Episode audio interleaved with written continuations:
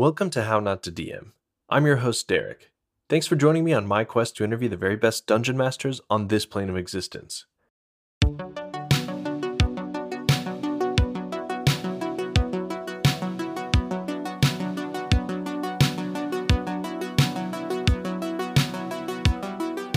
One quick announcement before we get started. I have a few friends in the podcasting world, like Bombarded, who donate a percentage of their ad and patron money to good local causes, so I've decided to follow suit.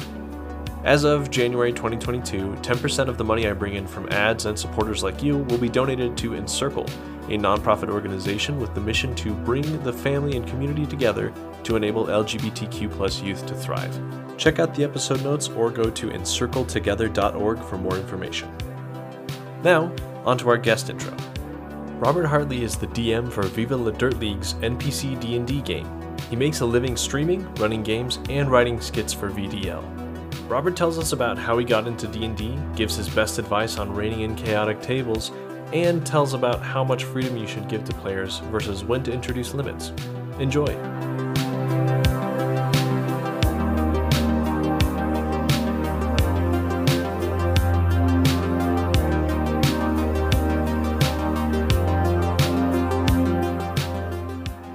I'm Robert Hartley, uh, or Robert Hartley GM. I'm a dungeon master full time. Uh, I'm also a Twitch streamer. I, I stream Dungeons and Dragons related content. How did I get into it? Was through hip hop, like you know, like everybody who gets into nerdy D and D. It's through hip hop, obviously. Um, I Is it the uh, is it the uh, Tribe Called Quest uh, song where um, oh what is his name? I'm gonna sound really stupid if I don't know. Anyway, they they mentioned Dungeons and Dragons. That that must be it, right? is that right? No, it isn't actually. No, so, no. so there actually isn't a, a legitimate hip hop Dungeons and Dragons connection now. No, I've uh, I've been There is, about it for yeah. years. Um, Um, no, Anyway. I've told the story before, but it's a simple one. I um, I was doing a hip hop class, and it was sort of like a, a community feel to it. Uh, we we kind of got to know one another, uh, everybody there. It was a small sort of uh, maybe like a, a dozen people or so. After every class, we would sort of sit around and chat and share some food. And during that chats, I, I got to know one of the, the other guys uh, who was an out of work actor as well, same as me, and he was also a dungeon master. I sort of was asking him what he does, and he says, "Oh, I do Dungeons and Dragons." And this was like five, maybe six years ago. And so fifth edition was really new, and there wasn't this huge resurgence that we've seen over the last six years of people playing. It was still quite there, there was a bit of stigma in, involved, and so he, he had this expression of sort of like being shy about it and not not really wanting to tell us that he does Dungeons and Dragons. yeah. Um, but as but as soon as I was like, oh, that sounds cool, uh, I didn't know anything about it. Cut to a couple months later though, um, and I was watching some Wil Wheaton tabletop, and he was playing some. I think it was Drag, uh, Dragon Age. It was a TTRPG, and I was watching it, going, "Oh, I think this might be something like what Dungeons and Dragons is." Uh, I don't really know much about it, but it kind of looks fun actually. So I got in touch with this fella from uh, from a few months before and said, like, "Hey, would you run a game for me so I could see what it's like?" Um, and probably best decision I ever did um, because I I kind of like became this Dungeons and Dragons obsessed nut from that point onwards. As soon as I had that first game with him, it was I just I just needed it. I needed it in every part of my life. And he was too busy to actually run uh, the game again for me, so I only ever played the one shot with that guy. I later found a board game cafe though, and and found Dungeons and Dragons through that. Uh, and yeah, I've, I've been playing ever since. About five five five and a half years or so now. Does he know the depth at which you have gotten into the hobby now? He- you know, he- is it kind of his claim now. to fame? Yeah, he Yeah. does now. Oh, th- they do. Sorry, I should I should say. Oh, I sorry. Because recently I looked them up because I was telling this story, and I said, "Oh, I wonder what he's what he's doing these days." And I looked him up and found they are not really doing. Um, well, I don't know if they're doing D and D, but they're not really doing acting so much anymore. Hmm. But I contacted them anyway and found out that they've um, they've changed their pronouns and things. So I've, I've got to really try and retcon my stories whenever I'm telling it now. But they were super excited to hear that uh, I'm that they managed to uh, get me hooked on this thing that has now become my entire career. Yeah, yeah. What an introduction.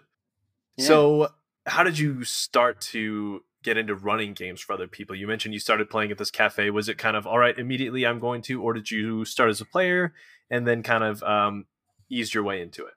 I did start as a player because um, I didn't know much about the game. Uh, well, I can't really say that because as soon as I'd gotten hooked on it after that first one, I found a PDF of the player's handbook and read it cover to cover. um, so I did know quite a bit about the game, but I didn't know anything about running the game.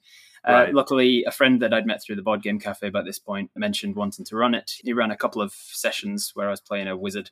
And then after about, I don't know, maybe 10 episodes at most, he, he was just like, I kind of, I'm not feeling it. I'm kind of, I need a break from it. Do you want to take over? You seem really, really, really keen on D&D. and I was like, yes, I'll take over. Sure thing. So I immediately bought the uh, DMG and the, and the monster manual and just, just jumped into it. And that was five years ago. I've been pretty much a forever DM ever since then. Do you remember the first game that you ran and, and kind oh, of yeah. how it went? Yeah. Yeah. So I well over prepared for it, uh, which I'll get into later. But I had them give, I'll make their characters and give me their backstories because I've always, even from the very first game, I've always found it almost impossible to just come up with a story from nothing. I have to have some sort of character story, and then from that, it, it's like a muse. It sort of triggers ideas of like, oh, they mentioned this person in their backstory, so maybe that guy can be the BBEG, uh, and then this can happen, and this can happen, and I start to make connections. So because they gave me their their stories, I weaved the four backstories together and came up with this idea of like, in the first session, they're all going to meet at a lumberyard. The thief of the party that had given me kind of this Oliver Twist backstory. He had just done the job. He'd pickpocketed or broken, breaking and entering or something, and he had to leave town. He had to get out, and so he like caught. He sort of hitchhiked onto the next cart that happened to be going to this lumberyard. One of the other players was another character that was happened to be on that cart at the same time the big fightery type that was really about um, all all about strength and muscles and fighting. He had been hired as a as a guard to protect the lumberyard, and uh, one of the other ones who was sort of like an out of the place orc. I'd warned her. I was like, "Oh, in my world, orcs aren't really they aren't really accepted in, in societies and stuff. Is that is that cool?" And she was like, "Yeah, I, li- I like it. We can explore that um, as we're playing." And so mm. she had kind of I'd given her this backstory of like, "Oh, you tried to settle down in this nearby town, and the only work you can find uh, is off in the outskirts at this lumberyard. So for one reason or another, they were all in this lumberyard uh, doing their thing, and then kobolds attacked, uh, and then they had to follow the kobolds and kill them. And in doing so, they finally found the fifth member of the party, who was a wood elf druid with kind of like an amnesiac raised by wolves backstory, and they stumbled across him out in the woods. And then between the five of them, they all went off to follow these kobolds into the cave, and and that's where I'd created a dungeon, as it were, a cave system of kobolds a lot of fun. It was very different to the style of game that I would run now, just because yeah. I'd just so just just you know lack of experience.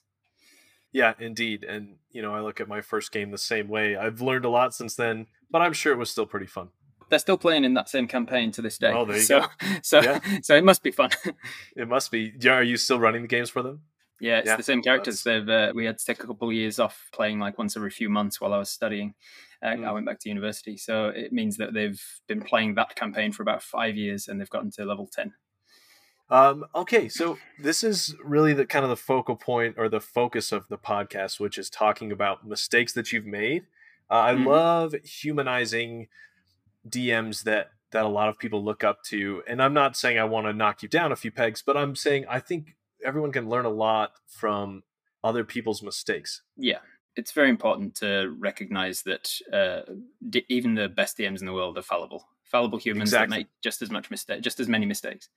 Exactly. And, so, I'd love to know what you feel like are some of the worst mistakes you've made. Could be from the beginning and could have been from the last session you run. You know, so what yeah, what yeah, are some of, of them, and what do you feel like other people can learn from these mistakes you've made? I will give you some uh, kind of that span the gamut. Um, the first mistake that I made when I was starting out was when they finally finished this kobold dungeon and they were going to leave the um, lumberyard and go back to their main town where the Oliver Twisty kind of uh, warlock was from.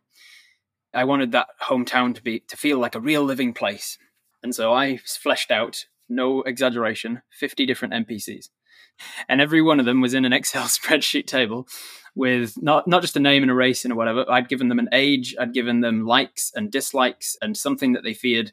I'd given them just an exorbitant amount of detail on their hair color and eye color and weight and and then of course they meet somebody immediately that I hadn't prepared because he's like, I want to go get a tattoo. And I was like, I didn't prepare a tattooist, but I've heard that you should. Yes, and so, so here's the one NPC you didn't have. Yep. So here's, so here's a tattooist that I didn't prepare. And I don't know if they met maybe three of the 50, 50 NPCs that I created.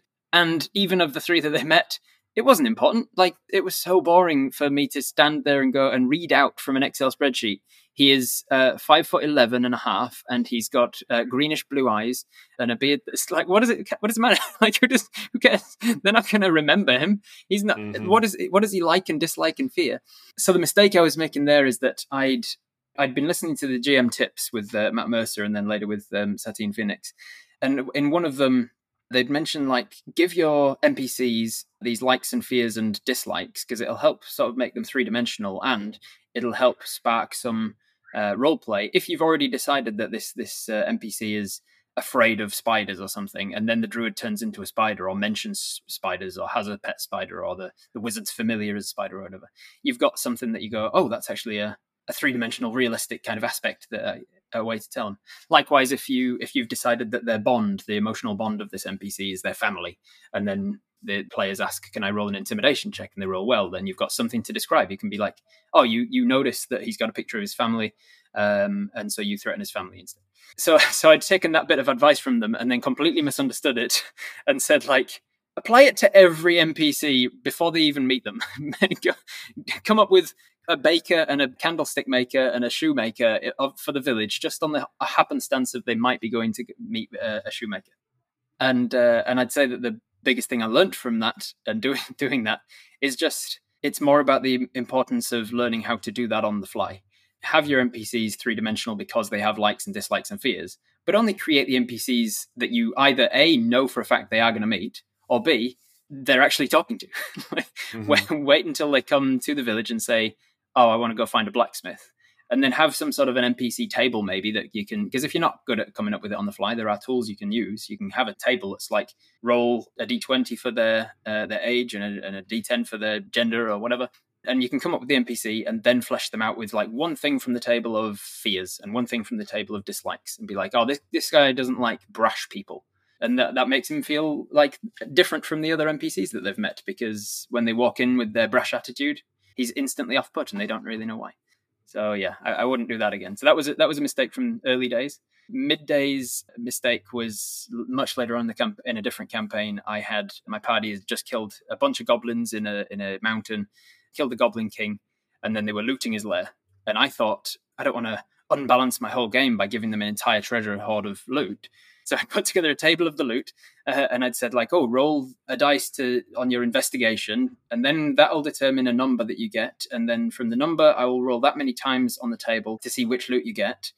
And then they would find it. I'd describe it to them, and then they'd go, "Okay, can I keep looting?" And I'd be like, uh, "Yeah, I guess roll again and another one," and, and it just slowed the whole thing down.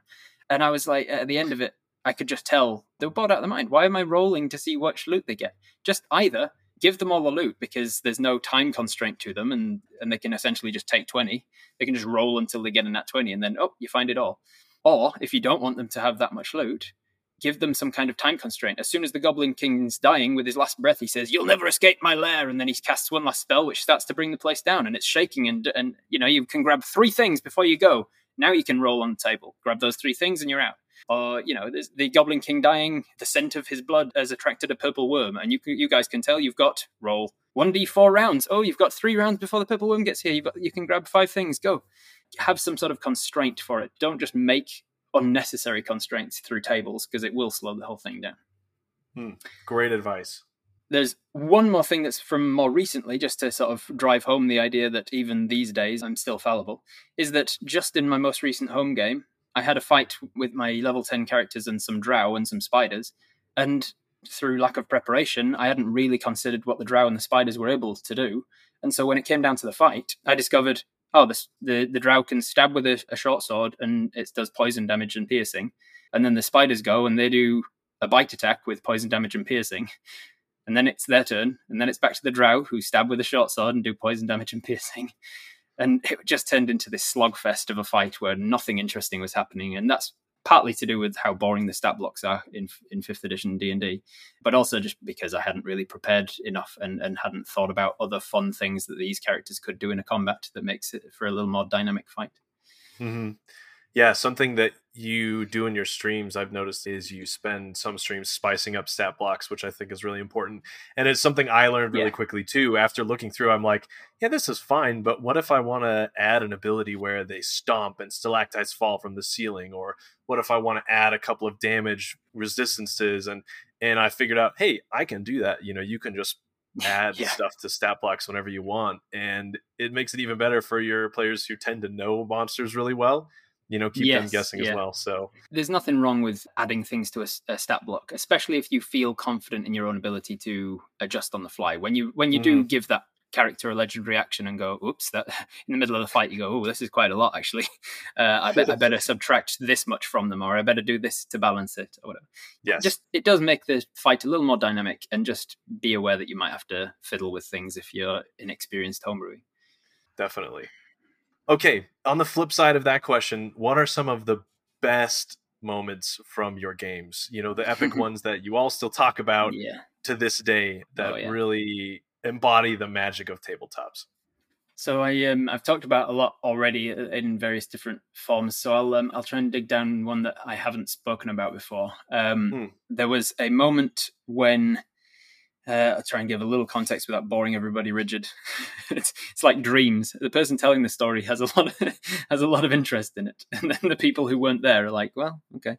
Um, so, so I'll give you the important context. The party were working against an underground thieves guild, kind of like the Zhentarim, uh, shady bad guys. They turned up to a barn where they'd been ordered to come by this Zhentarim. They'd said, "Hey, we need to talk this out once and for all." And when they walked in, there was the leader of the Zhentarim, this this uh, elderly woman, and she had her cronies off to each side, each with a hostage on the ground with a, a sword to their neck tied up. And so she had four hostages on site, and she was using them as collateral to uh, talk this thing out. And she said, if you don't do this, we're going to kill these people. If you do do this, we'll do this, blah, blah, blah. And none of the terms were to the party's favor. Then the blue dragonborn carver, she steps forward and says, even though she's a blue dragonborn, she's like, her whole character is about going against type and saying, like, just because she's blue, she's not evil. And she's always constantly working against the um, inherent racism that she's encountered within the society of, of like, hey, I'm not evil just because I'm blue. She goes, so you're saying that if I'm not in the picture anymore, you'll let all these people go? And the bad guy goes, uh, yes, I guess I am saying that. And without a hesitation, she says, I stabbed myself in the gut. And, and and I was like, "Oh, yeah, uh, you you're killing yourself?" And she goes, "Yep." And and, and she's she she like whips out her, her longsword and goes to Harikari uh, Seppuku herself. And for reasons that she didn't understand at this point, um, the bad guy actually didn't want her dead. She actually wanted her alive for reasons. And so she quickly panics and, and tells one of the mooks to drop one of the hostages and go and grab her before she can kill herself. And that kicks off the fight but the fight is now suddenly the opposite way around to how I imagined it was kicking off. I was thinking that the uh, sorcerer was going to go in there and use some subtle spell to like kick off a fight, and, and like maybe he goes invisible and then tries to save one of the hostages. A couple of them get killed, whatever. I thought they were going to Yeah. be fighting in a regular fight, but instead it's an opposite way around fight where where the, the good guys are trying to kill themselves and the bad guys are trying to stop them killing them. and it was the most epic sort of uh, situation. A couple of the hostages did get hurt in the fight, but because the Blue Dragonborn's actually a paladin, she was able to uh, lay on hands before they died and all sorts of things. So they they did they actually managed to get through the entire thing without losing a single hostage or themselves. it's uh, quite a memorable moment, and I really uh, really enjoyed it. So one thing I took away from that is that it does not matter how smart your bad guys are, you are human and therefore not omniscient, and therefore your bad guys cannot possibly be omniscient either. All of their uh, plans doesn't matter how long you've been planning for them. There's going to be something that you haven't thought of, and they're going to throw something in the works, and you're going to have to be ready to improvise. Yep. And it's one of the reasons I really enjoyed beholders. I, I haven't actually got a chance to use them very often, but in the lore of a beholder is they say they spend every waking moment of every day thinking about their own contingency plans and their own escape plans and they are the epitome of paranoia and they're always thinking about ways that they could possibly be outdone and i'm like i'm not sure how to use that because i'm not i'm not a beholder. I don't think about all those ways to and so i'm really interested in in that lore of being like how can a dungeon master who isn't an omniscient beholder or, or a god or a, an ancient gold dragon or something how can they pretend like they are? How can you prepare for a thing for when you're playing a character that is almost omniscient when you're not? It's a very good question. I suppose my first thought would be you know everything you know about the players, so just think of everything that they like all of their magic items and stuff and think of ways to counter it and then like the beholder always has a way out. But you know, you you cannot plan for everything. You know, you can't No, plan you for can't. a whole And- monster to succeed at the beginning of the fight, exactly and then right. Or Charm know, Monster, which get- happened at another point. Uh, Yeah, I, I had yeah. like my big bad evil guy who was way too powerful for them to hurt. Um, he had his like monologue moment at one point, and he and he like meets the party in order to like set up who this bad guy's going to be, and he's about to leave. And just as he's about to leave, the warlock goes, I, ch- I, I cast Charm Monster on him, and he fails his save. And so he turns around and he goes, uh, so before you go, mate, um, I just wanted to know what's your what, what's your sort of evil plan? Why are you doing this? And then he gets him to turn around and just monologue to them about everything that he's doing and why, because he's now under the effect of a charm monster and thinks of them as allies. and, and I was like, well, I guess they know a lot more at this stage of the game than I expected them to. ah, players, yeah, every good plan undone. Uh, all right, who do you feel like are some of your greatest influences on your style of running games? And they could be very personal, you know, people that you uh, have played with personally, or they could be um, more well-known examples of people who are on streams and podcasts and that sort of thing. so starting out, my biggest influence was Matt Mercer. I, I devoured Critical Role when I was getting into D and D. Um, I loved his style, still do. I love his style of uh, descriptive, um, immersive storytelling that feel very um, uh, redundant saying it, obviously, because everybody knows. But then I also watched a lot of Dimension 20, and I love Brennan Lee Mulligan for such a different style. He's so, so Yeah. much more uh, humorous and, and a little more slapstick. And then Griffin McElroy, I listened to a lot of the Adventure Zone. And then uh, I haven't seen a lot of Satine actually um, DMing, but I have heard a lot of her tips, and I've seen her a couple times on Twitch. Um, and uh, she's somewhat of a friend of mine. Um, and so Satine Phoenix has also been quite a um, an influence. Uh, and then more recently, some other Twitch streamers and YouTube streamers, um, uh, Matthew Perkins, uh, Dreader GM, and Dead Aussie Gamer, uh, are all fantastic streamers that are all incredible storytellers and have some great great advice on DMing and things as well. This episode of How Not to DM is brought to you by Gemmed Firefly. Need a fresh new look for the new year? Head on over to gemmedfirefly.com for the newest tees, mugs, and home goods styled with D&D gamer humor and aesthetics. As always, Gemmed Firefly makes every shirt to order, bringing you all of the softest and most comfortable shirts that thousands have come to love. And now, listeners of the show get a discount when you use the code DRAGON at checkout. Find your new favorite shirt at gemmedfirefly.com and an awesome publication from Applewhite Games. Explore a city of criminals, find the lost scholar, and discover the forgotten world hidden at the center of Aragarth. Journey to the Center of Aragarth is a D&D 5e E campaign for high-level parties looking to test their abilities, live on Kickstarter February until the 28th. So, level up your characters and don't miss your chance to join the adventure. Next up, a Kickstarter from Icarus Games. Make learning 5th edition easier than ever with the class cheat sheets from Icarus Games now on Kickstarter. Keep track of all of your class abilities with simple language, easy to reference icons, and page references for the full rules. And never forget your options in combat thanks to a handy quick reference guide for actions in combat. Kickstarter is live until March 2nd. Sign up at icarus-games.co.uk slash Kickstarter. And lastly, Homebrew Havoc. This year, the most creative minds from the world of tabletop role playing have joined together to create an actual play fantasy adventure that is not to be missed. Explore a truly collaborative world come to life, only able to exist thanks to the imagination of a global community. You may have seen and heard actual play fantasy shows before, but never like this. Join us for Homebrew Havoc. Find its creator, Paul, on Twitter at ampersand_d20. And you should go check out Paul's work editing videos as well. He's one of my patrons and he's got a ton of really cool stuff he works on. As always, links to all of this great content from all of these creators is available in my episode notes. And now, let's return to the show, starting up with a brand new minigame for Season 2.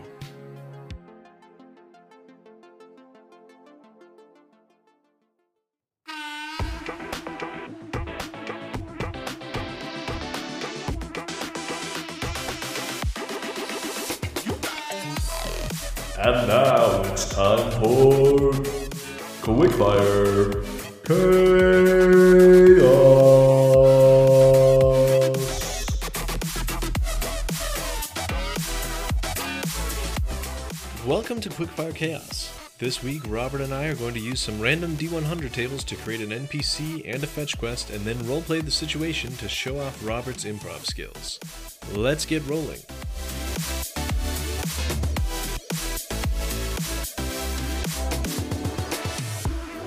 So, first one is NPC voices, so kind of how this character will sound. All right, D100. I got a 22. Uh, okay, ends almost every bit of dialogue with that reminds me of the time when and rambles off until stopped. that reminds me of the time. Gotcha. Uh, next right. is the job of your The NPC. job. What do they do? Uh, they Yes. do 83. A beekeeper, Beekeeper. Awesome. awesome. absent-minded beekeeper. Love it. Uh, okay, personality trait. Personality trait is a 004.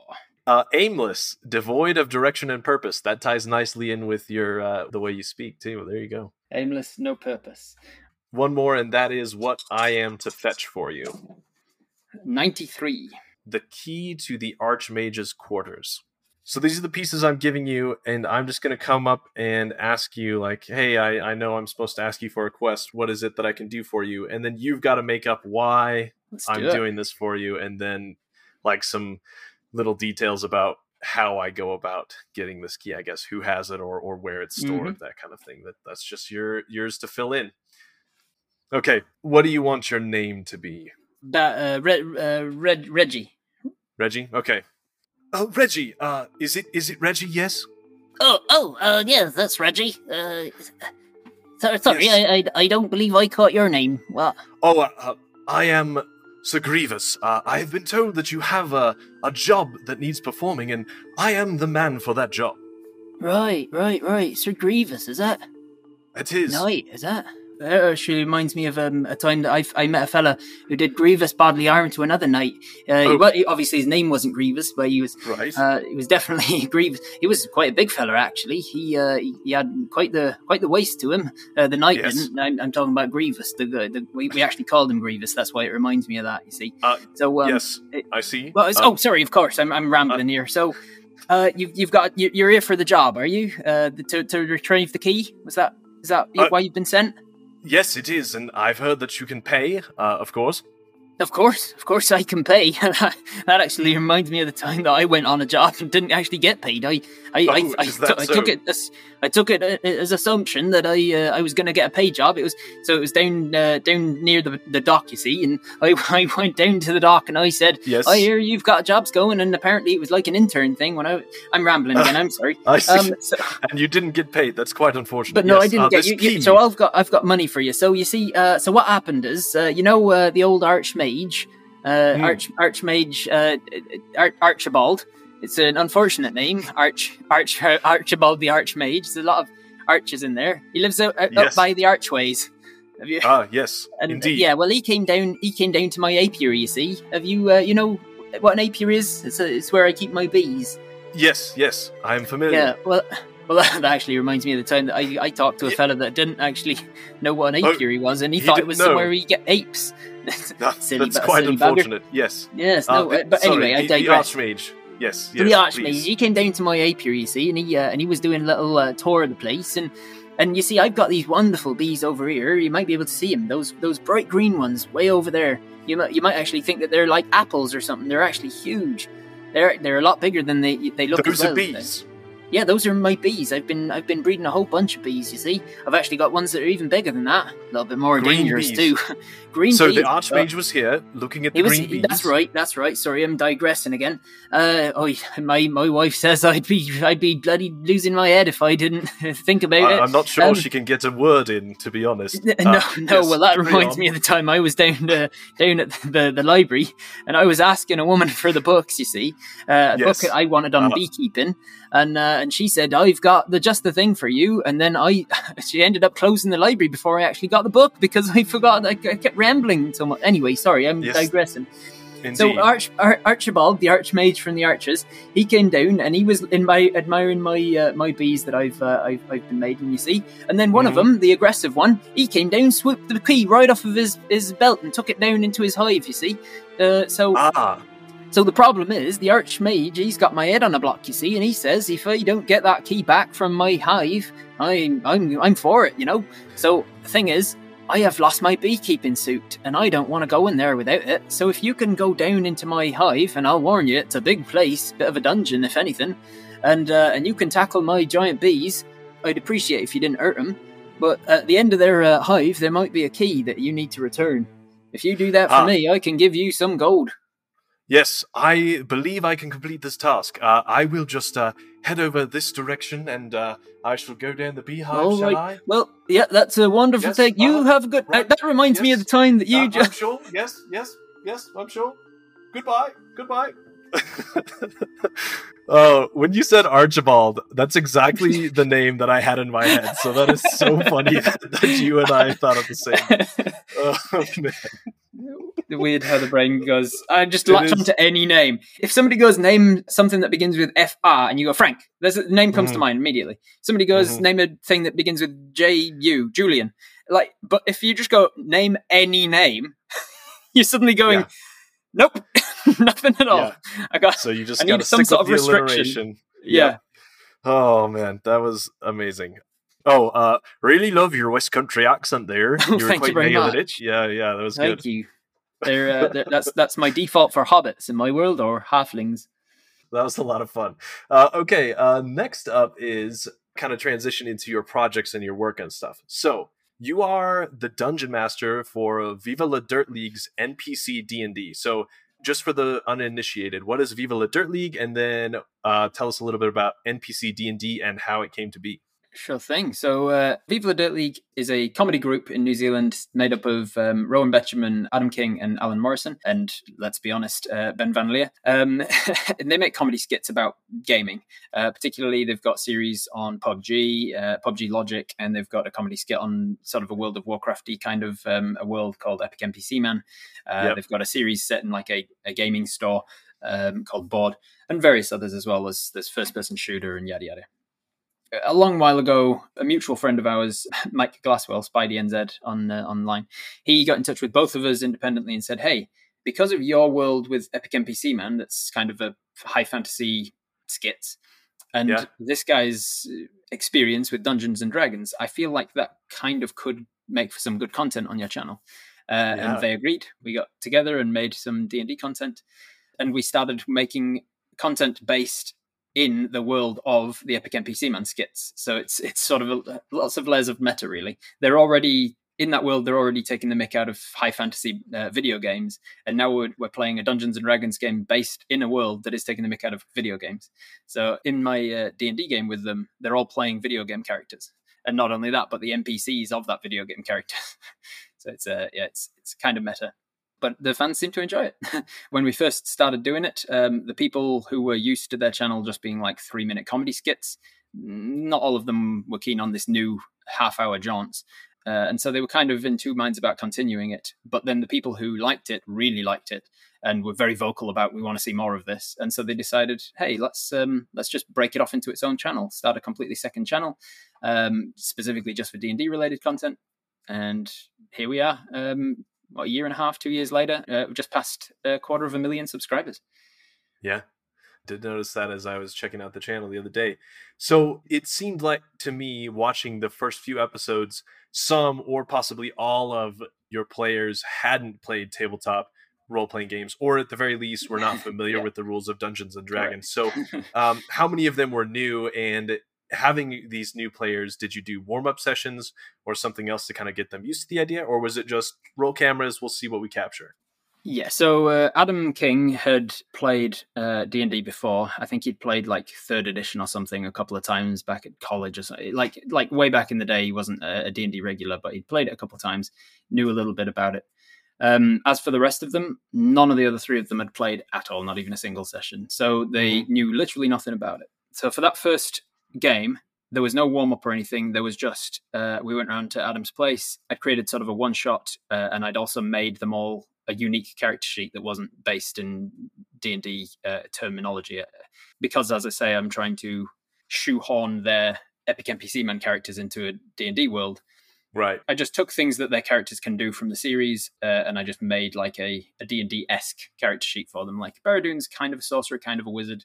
Uh, Right. Greg's kind of just this other thing, and then and then Bodger was like, oh, it made sense that you kind of are a, are a fighter.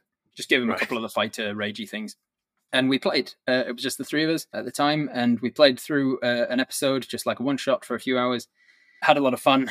They put it up on their Patreon. It got good support, but it wasn't quite the video quality that they wanted for their main channel.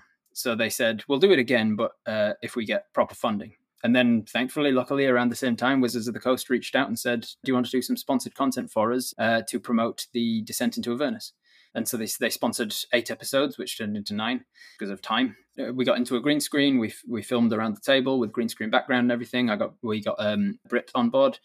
At that point, they had played it twice, I think, because we played it that once for the Patreon games. When we got Brit on board, knowing that we wanted it to be good quality and it was sponsored content, I ran just a, a non recorded one shot for Brit and the other three guys just to give them a little bit more practice. And then we played Descent into Avernus, uh, which you can still see on their, their main channel of their YouTube page. So if you want to see the third time that most of them had ever played D&D, you can go and check it on that. And then after that Avernus run, as I say, we broke off and did another channel and we started a completely new campaign, a- one that's actually still ongoing to this day. We- We're up to episode 74 now. And Ben joined us for this, Ben Van Lier. And Ben sitting at the table, that is literally the first time he's ever played. So you can see all of the times that he's ever played are all on camera, which makes for quite a unique experience for him in like what D&D is. He's got such a different and warped experience of what D&D is than most people in the world. Yeah. What you mean that everybody doesn't play around a table with four cameras pointed at you and a team full of people standing off camera and then green screening it all the next day? Right. Yeah. We'll talk about that in a sec too. Uh, so, what is it like working with all of these funny and chaotic people at your table? So, you know, you mentioned they're they're all kind of comedians. They've been creating content for a lot of years together. Was it a difficult transition to try to like rein in the chaos a little bit, or how did you find the best way it was to handle these kinds of games? God, if I knew. Um, I don't. I mean, I envy you, but also I don't envy you. If that makes sense, you know, it's it just seems like it would be tough. um, please help somebody. Uh, no, it's it's it's actually a lot of fun. Blink I, twice if you're okay. yeah, I I had I have a lot of fun with them, and if I was to go back and and talk to myself back then, I would say like just don't fight the chaos. Don't try and make this the sort of gameplay style of Critical Role. Mhm. This is short form content, half hour episodes with four comedians at the table rather than four serious actors or whatever, eight serious actors. So this is a completely different style, different different genre almost of D and D Yeah. um, and don't don't fight it. The chaos is part of it. It's it's they've got an established audience, the audience that are coming to see them being wacky and wonderful in their wacky wonderful characters are going to thrive and love the um, the chaos essentially the, the the the randomness that occurs from their humor. The biggest thing that I've learned over the years of working with them is just don't fight the chaos just guide it. Don't try and force against the the stream that's raging against you. The, the stream is not going to stop. You're not going to put your fists up and just stop stop the water. Your, your only hope is to just direct the river into the direction you want it to go. Yeah. That's great advice. but yeah it is it is a lot of fun people I, I kind of do put on the persona like i put on a bit of a character of being the the dm that's suffering and whatever but uh, Yeah, it- almost the it- straight in man, actuality you know? yeah the straight Yeah. like Yeah, in almost. actuality, I'm I'm I'm always having an absolute blast at the table. They're Good, they're really good. fun to play with. The show it often features these cutscenes of the players in costume, kind of role playing what you're describing at the game. So you mentioned it sounds like that gets filmed the day after. Do you help direct that, or is it mostly ad libbed, or a little bit of both? I Um, I do yeah. That, so that's my yeah. that's one of my uh, responsibilities of uh, on the team. Um, so it's filmed usually like a week later, uh, maybe two weeks later at times. one time it was filmed like six months later because of a COVID lockdown. so so we so when it came to the green screen, we were all like, "What did we do at the table? what, what what on earth were we doing?" So it's my job to go through after we filmed. I get all of the footage that night, uh, and for the next couple of days, I go through all the footage uh, that we filmed the day, usually about six hours of uh, of content. I just make little notes on the footage saying like, "This is a good time for the cutaway. We want to see this acted out at the," uh, and then, "Eh, we don't need to see this. This plays well at the table." Blah blah blah. I go through the whole thing. Then I send it off to the uh, I send my notes off to the um, props and costume department and say, hey, we're going to need a giant frog for this next one, or I, you're going to need to you're going to need to make me up to look like a, a sexy half orc because she's she's important for the green screen or whatever. And they do their best. They do an absolutely tremendous job, especially if you go back and watch the uh, Wild Beyond the Witchlight stuff, where they've dressed me up to look like Mister Light as in, in a jester's costume and everything. They handmade the um, the jester's scepter and everything. It was incredible.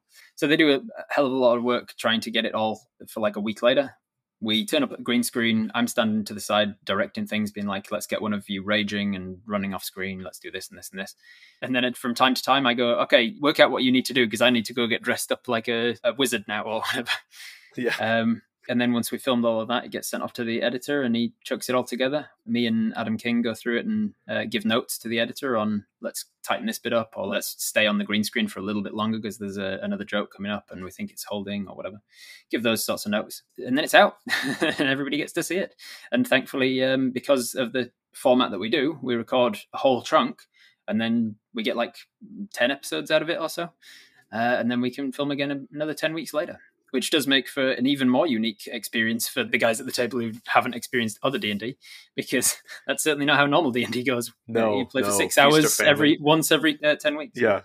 All right. Uh, So tell us about D and D logic. How did that come to be, and is there a season two upcoming? Mm, well, um, so D and D Logic, for anyone who doesn't know, is uh, sort of as going back to the main channel.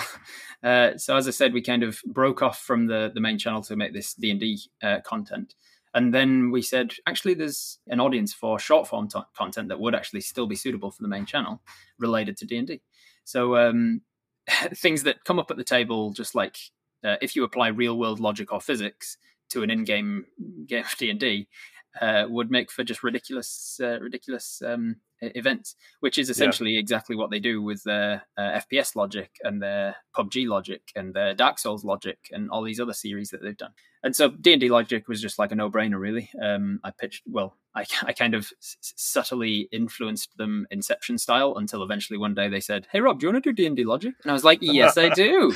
What, what do you know? Yeah, here are And- all my ideas. yeah. yeah, that was exactly it. I, I just imme- almost immediately just like pinged them my Excel spreadsheet of all my ideas for it, and I was like, "Yep, here we go." Then uh, they said, "Right, uh, we'll write us some episodes for it then, and we'll and we'll see how it goes." Um, so I sat down with Adam King. He was my um, sort of point of contact for the Viva guys uh, when writing that. He and I went through all of my ideas and said, "This seems like a much later season idea because it relies on people understanding something about the game that just the general populace won't." We kept having to keep in mind that, like, for the first season especially there's going to be a lot of people watching it that don't know the first thing about d&d so the jokes still have to stand alone even if you don't really understand what a tabletop role-playing game is Yeah, that's a good point. And knowing that, like the video about taking turns is very like a classic RPG video game yes kind of layout where you've got your people in a line and then the enemies in a line, kind of like moving back and forth. yeah Whereas D and D might be a little bit different from that, but that makes a lot of sense. yeah we tried to keep it a little bit more uh, relevant to um, people who don't know d&d hmm Um, and so we went through the list and went, these 12 seem like uh, first season ideas. Let's develop those. And once I had the 12, we cut them down to 10 and filmed them, and, uh, and we had the season. Um, I do have a lot more plans if it ends up going again for another season. Uh, I'm certainly not out of ideas. Um, not for like seven seasons, I won't be out of ideas. Uh, and the good thing about it is that because I'm playing D and D so often as a professional dungeon master, I'm playing several times a week with various different people. I'm constantly given new ideas. Like something will come up that's hilarious in a game, and somebody will point out how ridiculous that is. That in D and D something works like this, and I'll go, "That is ridiculous, isn't it?" Hold on for one second while I pull out my phone and add that to Yeah. a add that to a note there, and suddenly I've got another idea for a skit. Um, so, as of this very moment, uh, season two is not yet officially confirmed. We've talked a lot about it, and I would be surprised if it doesn't go ahead. But no, nothing's officially confirmed yet. All right. Well, we'll be on the lookout for that then. Uh, is there a favorite of the 10 that you started off with? I'm really fond of the first one. Um, I think it came out really well, as well as the uh, the general sort of writing of it. Is uh, where they introduce themselves and Yeah. and you meet at a tavern, and one player has just got this ridiculous backstory that does not befit a level one character. and then he's immediately killed by a rat. I do like I do like that one. Um, Yeah. I was quite fond of turn-based combat as well, but that one got a lot of um, feedback. People saying like, "That's not how D and D combat works because it all happens simultaneously." And to that, I always said, "Well, no. If you actually like, it says it all happens simultaneously. But if I if I'm a rogue and I go first in combat and I kill you, and then second in combat the necromancer goes and raises you as a, a zombie, and then third in combat the paladin goes and smites you dead again." How would that all happen simultaneously? Everything that's Yeah. happening on your turn is happening as a direct result of what happened on my turn. So no, it does and happen in combat. and everything. It does happen yeah, in turn. Yeah. If everything happens at, at once in combat, then how does moving out of a fireball's range work? Like if somebody casts a fireball at the end of the turn at a point on the board where nobody's standing, they might have been standing there at the start of the turn, but they're not now. Right. Right. So it's like, yeah, that was kind of what I was trying to poke fun at with that particular sketch. Yes. Um, so yeah, my, Yeah. th- that one's one of my favorites. The first one. I'm also really fond of the uh, reveal yes. the reveal of the the, re- the reveal of the bad guy at the end, who's like got a whole backstory laun- launched into, and then realizes that the one person that he's kind of pandering to with his backstory is the one person that doesn't pay attention and take notes and has no idea who he is. Yes, as a DM, that one was also one of my favorites, just because I can relate so much to it. Yeah, um, I'll put some links in the episode notes so everybody can go check those out. But yes, tons of fun. There's even like a, a 30 minute long, I don't know what to call it, compilation, Like a, su- of- like a supercut, yeah. them. yeah, exactly. That's what you called it, even. I tell you what's funny about the um, the reveal episode where the bad guy kind of monologues and realizes that nobody knows what he's talking about. The very same day, literally the same day that we filmed that, I went home, collapsed onto a couch, and started microwaving some food. And then I opened up YouTube to try and relax. And I opened, uh, oh look, One for All's got a new video, uh, the, Deerstalker guys. and I pulled it up. It's basically the same episode with the same joke about the bad guy who does. And I was like, oh well, that's great. At least, you know, hopefully it was released soon after so they knew you weren't trying to rip them off. Yeah, that's no, I'm. I'm I'm friend I'm friends with the One for All guys. I've uh, spoken with That's them good. about it, and we've all laughed about how it's crazy how there's only so many jokes in the in the world to go around. We're all bound to be ended up making the same ones. what are some of the similarities to you of running games for YouTube content versus around a table with your friends and family and that kind of thing? And then what are some of the biggest differences in your mind? The similarities are all the fundamental basic stuff. Like it's still the same game that we're playing. It's still the same genre, high fantasy. We've still got the same rules of the game. You're still rolling dice. You're still trying to abide by all of the general rules of being a good DM. All of the differences are all the surface things of like the specifics of the content you're making. As a dungeon master for the Viva La Dirt League thing, because I'm not doing four hours a week content like Critical Role, we're doing Mhm. half hour chunks. I have to be kind of a lot more aware of moving things forwards, which can be interpreted as railroading quite a lot, which I'll I'll get back into talking about in a little while. but I have to be conscious of the fact that if we ever have a bit of the, the game that lulls a bit and nothing particularly happens for half hour, that's an entire episode that people have waited, which is an entire week that they've waited for when nothing's happened. And I have to be kind of conscious of that. It's not too much work on my part because as actors and uh, and comedians and content creators at the table, all of the players are very well aware of that as well. And usually they'll be able to tell when there's a lull and they'll do something stupid or wacky or crazy and something will go off the cuff. So it's just something that I have to be aware of is is kind of the um, keeping the story moving so that there's always something happening and it's always engaging to an audience. The other thing that I have to be conscious of is uh, like triggers and things as well. I have to kind of keep things not necessarily we, we haven't got rating on it. It's not like it's a movie, but I have to be conscious of the fact that there might be children watching, and there quite often are. And although we're talking about adult stuff sometimes, and we don't try and limit ourselves in terms of like just if something's funny to us, it's funny. We do have to be more aware. Think jokes that you might get away with, or inside jokes that are harmless but uh, require context to be understood without being offensive. All that sort of thing. You can't get away with doing that um, on YouTube or on Twitch, but you would be able to obviously at a around a table with nobody watching. Okay, uh, one of my patrons submitted a question for you, which is you do a lot of streaming throughout the week, working on various projects, reading books, and even sometimes reading poetry uh, and more. So, what is your streaming schedule, and how do you decide what to read or what to work on next? That's a very good question. I do stream quite a lot. Uh, just a, a shameless plug myself uh, on Twitch, twitch.tv forward slash Robert Hartley GM. Uh, I stream about four times a week, uh, just D and D related content. These times I'll give are all in New Zealand times, obviously, because that's where I am. So you Yes. need to do your own conversions to whatever time you're in when you're listening to this. but on a Monday morning, I will do a behind the screen. This is probably my mo- most popular stream uh, because it's r- directly related to the Viva La Dirt League content. The new episodes will come out on a Thursday night, and then I'll give people a few days to have watched it, just in case you know people don't catch it immediately as it comes out.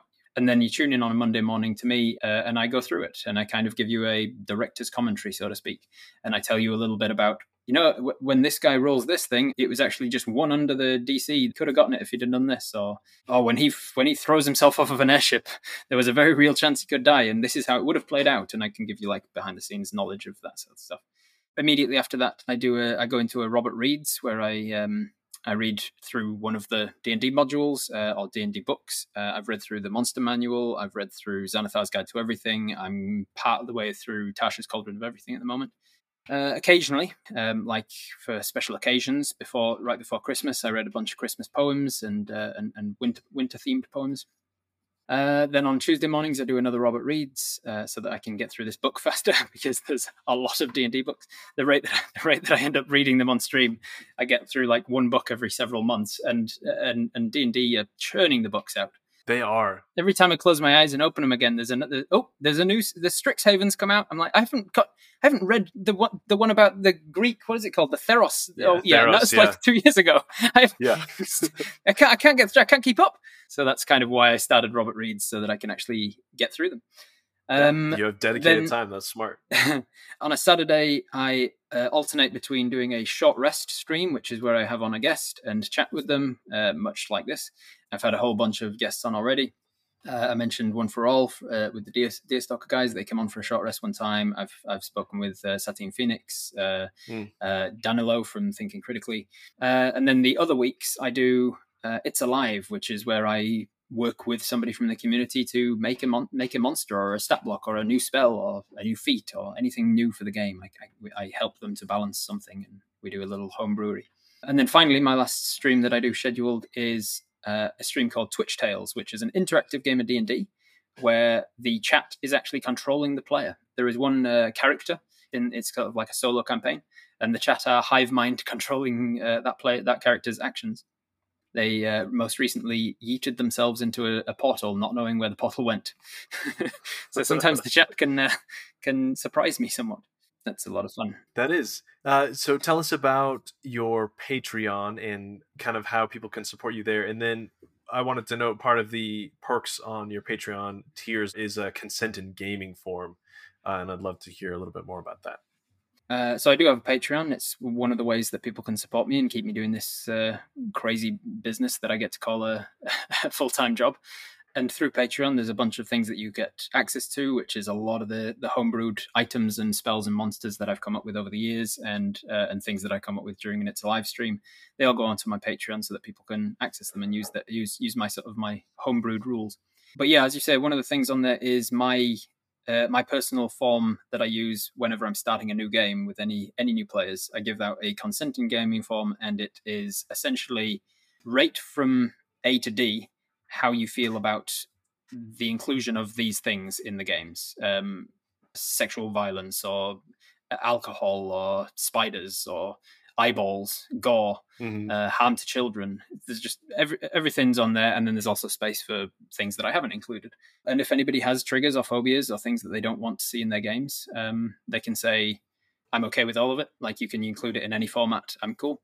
Uh, B is, I think, um, I'm okay with it as long as it's sort of alluded to off screen and we don't actually have to play it out.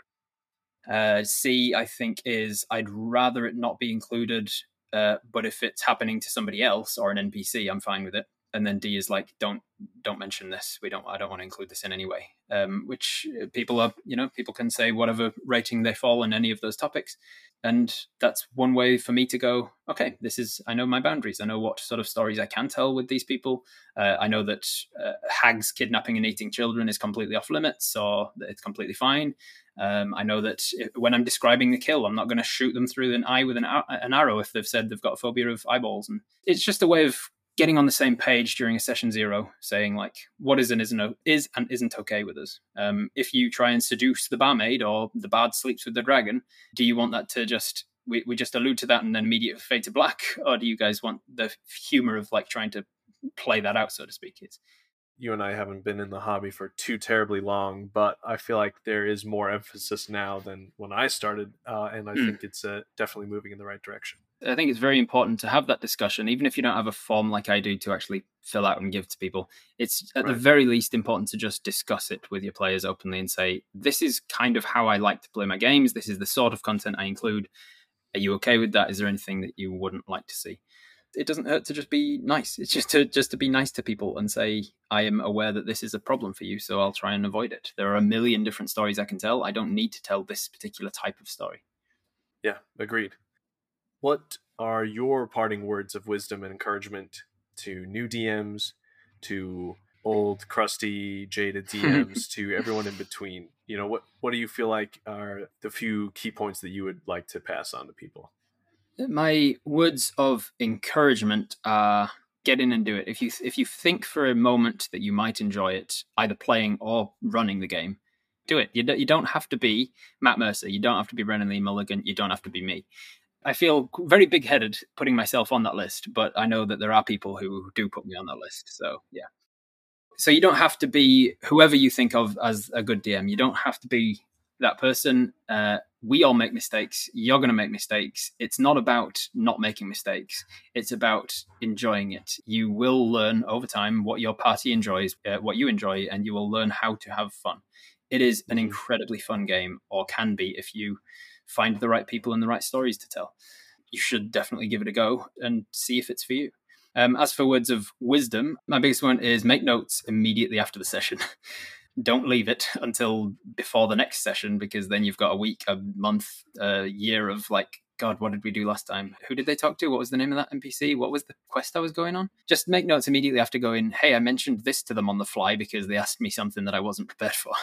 You also won't get the issue of opening up your notepad and going, well, I've written sexy goblin. I don't know why. to immediately make notes afterwards in a in a way that you'll understand when it comes to actually continuing the session next time. And then the other one, which is a slightly larger topic, which I mentioned before and I'll get back to now, is don't be afraid of railroading. This is somewhat of a controversial topic because a lot of people think of railroading as a real bad, uh, it's a bad word, nasty word. You're a bad DM if you railroad. Uh, in fact, I just had this conversation uh, somewhat with uh, someone in the YouTube comments about how how I don't think railroading is as bad as people say it is. I was actually terrified of railroading. It's another one of the mistakes I made in my game is is trying not to railroad so much so that nothing happens in the game. The players I've I've gone, no, it's a real world. It's an it's an open box. You can literally do anything you want. And it's kind of we were talking about before with the NPC names. If you give them nothing, there's no way f- to be creative in that space.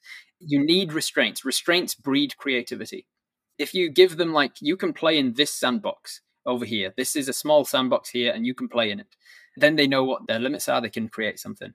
So the way I've been thinking about my gaming these days is more that there is a sandbox on a train, and there are sandboxes at the station, and then there are lots of tracks from the station. And then they, so I put them on the train and I railroad them. They can play around on the train. They can sandbox. They can have they can muck around and do these things on the sand, on the train. But the train is going in the direction of the story, so that at least something is happening, and I know that a story is happening. And more importantly, from my perspective, I can actually prepare for something. I know where they're going.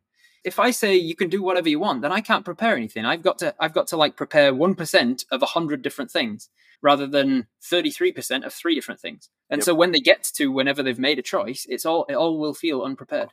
So I do railroad my players in a certain way. I put them on a sandbox, on a train, and I railroad them to the next station. Once they arrive at the station or the next town or whatever, once they've finished the current arc, then I just say, "Here, here's a, a big sandbox you can play in at the station." But eventually, you're going to have to get on another train and decide which direction to go. There's five trains to choose from. You choose the train, but eventually, you're going to get on a train, play in the sandbox on the train on your way to the next station. And I think that the fear of railroading was one of the big mistakes I made as an early dungeon master, even to a year or two back. And really, playing with the Viva La Dirt League guys, that's what kind of taught me that it's not such a big deal. I'll stand back and wait for like 10 minutes while you guys skim stones, but then I'm going to step in and go, right, let's move along. Come on, everybody back on the bus. yeah. Oh man. Uh, okay, so um, lastly, what projects are you working on that are coming up um, recently or in the next few months that you would like to plug here? Well, um, one of the cool things uh, that came up is that I got the chance to write a side quest for uh, Satine Phoenix and Jamison Stone's new um, module, Sirens Battle of the Bards, including like a, a, new character that I created and things in my in my likeness. Not because of my own uh, vanity, but because my community sort of voted on it and decided that the, the NPC that I was creating for it should be a version of me. So that's nice. coming out. I'm not sure exactly when it's coming out, but it'll be coming out soon. You should look out for that. Uh, I'm also working with Apotheosis Studios on their next job as well, because after writing Sirens with them, Jamison was really impressed with my work and and offered me continued work with them. So that's really exciting. And the only other thing is that I'm moving house, so uh, I'll be finally able to start creating a lot more YouTube content. At the moment, my YouTube fans have been very patient, waiting for special content. Uh, the only things I've been putting on YouTube are kind of like VODs from my Twitch. But now that I'm moving house, I'll have my own place. I'll have quote unquote a recording studio in a spare bedroom. So I'll actually be able to put some more content out. And that's kind of my focus of this year. If you would like to see more of my stuff, you can head over to YouTube, Robert Hartley GM.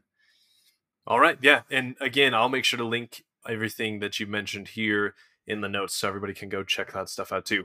Thank you, Robert, for indulging me. It's been a lot of fun to chat. I can tell that you're really passionate about the stuff that you're working on. And I am really excited to see what uh, you cook up next, both with Viva La Dirt League uh, and with Apotheosis Studios and everything else in between.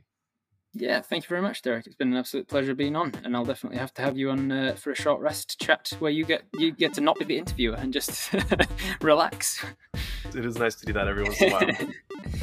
All right, man.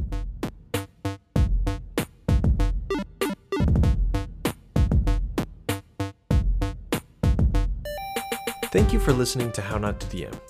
Now it's time for a sneak peek into next week's guest, Lex, who created the Caltrop core system made for creating your own simple TTRPG. You know how it is with creators when people like compliment what you made and you're like, yeah, thank you, but you try to be humble and you try to like, sometimes you try to argue with them like, oh, it's not that great.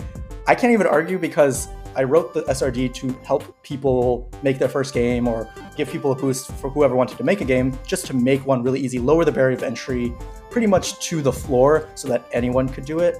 And it does that. It accomplished that goal in spades. And, you know, I can't argue with people who say how cool it is. To hear more about Caltrop Core and Lex's first successful game jam, make sure to tune in next week. Remember to check out my Patreon if you haven't already for even more sneak peeks. Next time you get the chance, share this episode with your friends and family around your table. Another great way to help boost the show is by leaving a review on Apple Podcasts or rating the show on Spotify. I appreciate all of you for helping me grow. My new intro and outro music is by Daniel Zombo. The Quickfire Chaos music is by Exacat, and the Quickfire Chaos mood music was by Arcane Anthems. Check out the episode notes for more of their great work. And, as always, until next time, roll some nat 20s for me.